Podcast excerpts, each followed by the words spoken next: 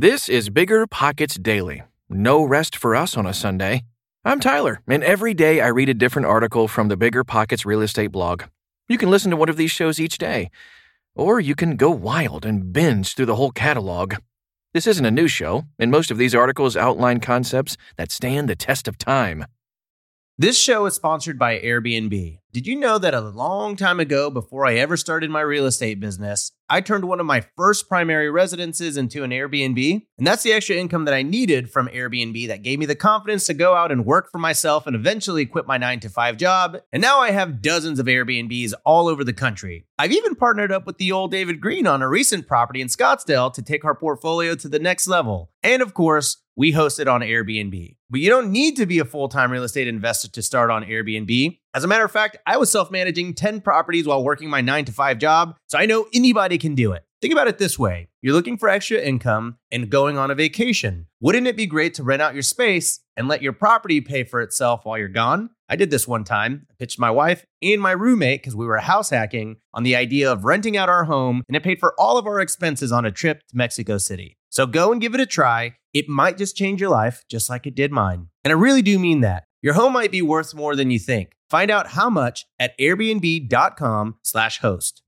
You're trying to close on your next rental, so why is your insurance company dragging its feet? With long lead times and never-ending paper forms, it's no wonder it takes forever to finally get a policy. Modern investors deserve better. They deserve Steadily.com. At Steadily.com, you'll get fast, affordable landlord insurance available online 24/7 in just a few clicks. You can even get next-day coverage, which takes just minutes, by the way, to obtain. And you can do it all from your phone. Steadily was founded by landlords who created insurance products tailored to the unique needs of this industry. It's their sole focus, and that's why landlords nationwide consistently rate them 4.8 out of 5 stars. So whether you've got a single-family, short-term, or multifamily portfolio, Steadily.com can secure the best coverage at the best price to protect your properties. Discover how Steadily can save you both time and money on your rental property insurance. Visit Steadily.com for a commitment-free quote tailored to your needs today.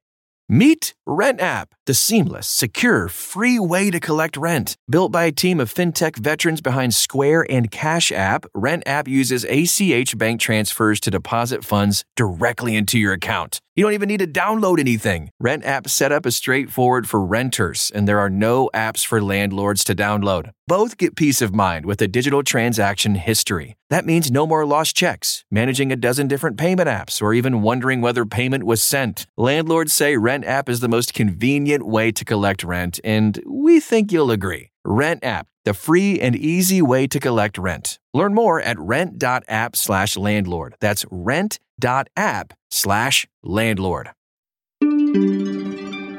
5 reasons to wait to negotiate until after the home inspection, by Aaron Helly. For some reason, new and wannabe investors think that negotiating is really hard. And while I don't disagree with them, real estate negotiations, in my opinion, are simple and straightforward. That's probably because I don't even begin to negotiate until I have an inspection and/or a contractor's bid in hand. At this point, the property is already under contract and both the buyer and seller are posturing to close on the property. And since we have a list of issues and the costs associated with each, it is not emotional. It's black and white and remarkably simple. The key here is ensuring that you include an inspection contingency and resolution period in your contract. Whether you are using a real estate agent, working directly with a seller, making an offer on an official state offer form, or simply submitting a letter of intent to purchase, a contingency clause has to be built in for this to work. If it isn't, you will not have the power to negotiate and won't even be able to protect yourself. With that, here are several reasons I wait until after the inspection to negotiate. Benefits of negotiating after a home inspection. Number 1, you've got the seller set on selling. After you've locked in a contract, typically the sellers will breathe a sigh of relief. The hardest part of listing a property is usually waiting and hoping that someone will make an offer.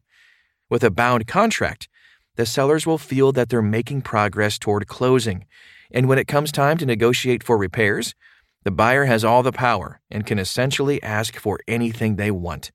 Because the seller knows that you can walk away if they don't agree, many tend to be willing to negotiate. Number 2, you can make your offer strong. I almost always offer full price, maybe even more if it's a highly competitive market, and do all my negotiating during the inspection. This allows me to compete if needed and usually results in an awarded contract because I am offering the seller exactly what they are asking. There are other ways to make offers strong: quick closing, cash purchase, few or no contingencies, etc. However, committing to negotiating after the inspection allows a buyer to put forth a strong, competitive offer and move on to the due diligence phase.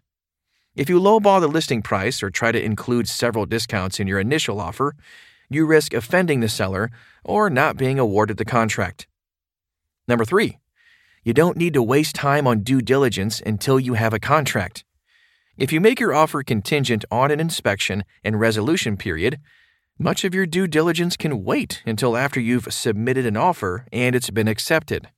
This means that after preliminarily checking the numbers and with a general confidence in the property and the returns, you can make an offer and feel good knowing that if something does not turn out the way you expect it to, you can walk away from the contract. Number 4, you already have a solid contract locked in, and now you have complete control. You can ask for everything you want and walk away if you don't get it. If you know what's important to you and what actually constitutes a deal breaker, something you'd be unwilling to concede, then you simply terminate the contract if the seller isn't willing to give you what you want. Since you are still within the timeline of your inspection and resolution period, you should have no issue recovering the earnest money deposit. Number 5, the possibilities are limitless. After you've determined what needs to be repaired, replaced, or further investigated, you can begin to put a creative solution together so both parties walk away content. You can ask for money off the purchase price, checks sent to vendors or contractors at closing, or even credit back to you in the form of cash following the closing. You can also ask the seller to make the repairs using licensed contractors before closing or any combination thereof. In terms of a rental, my rule of thumb is, if it ain't broke, don't fix it. But I still ask for the money as a credit at closing. So if an inspector tells me that the water heater or the HVAC could give any day, I generally ask for money off the purchase price. However, I don't make those repairs or replacements until the systems actually break. The bottom line. So, get out there and start making offers. Once you have the property under contract, hire a good, reputable contractor and get bids for the work that needs to be done so you know what to ask for from the seller. Then, start negotiating. Decide what is most important, but have a list of things that are non-negotiable. That way, if negotiations begin to get tense, at least you can give a little bit while still getting the things that are important to you. Okay, that about wraps up today's show. If you're hungry for more visual content, did you know Bigger Pockets has a YouTube channel? You can find series, investment property walkthroughs, live videos, and more. Just go to youtube.com/biggerpockets or biggerpockets.com/YouTube. Either way, see you back here tomorrow.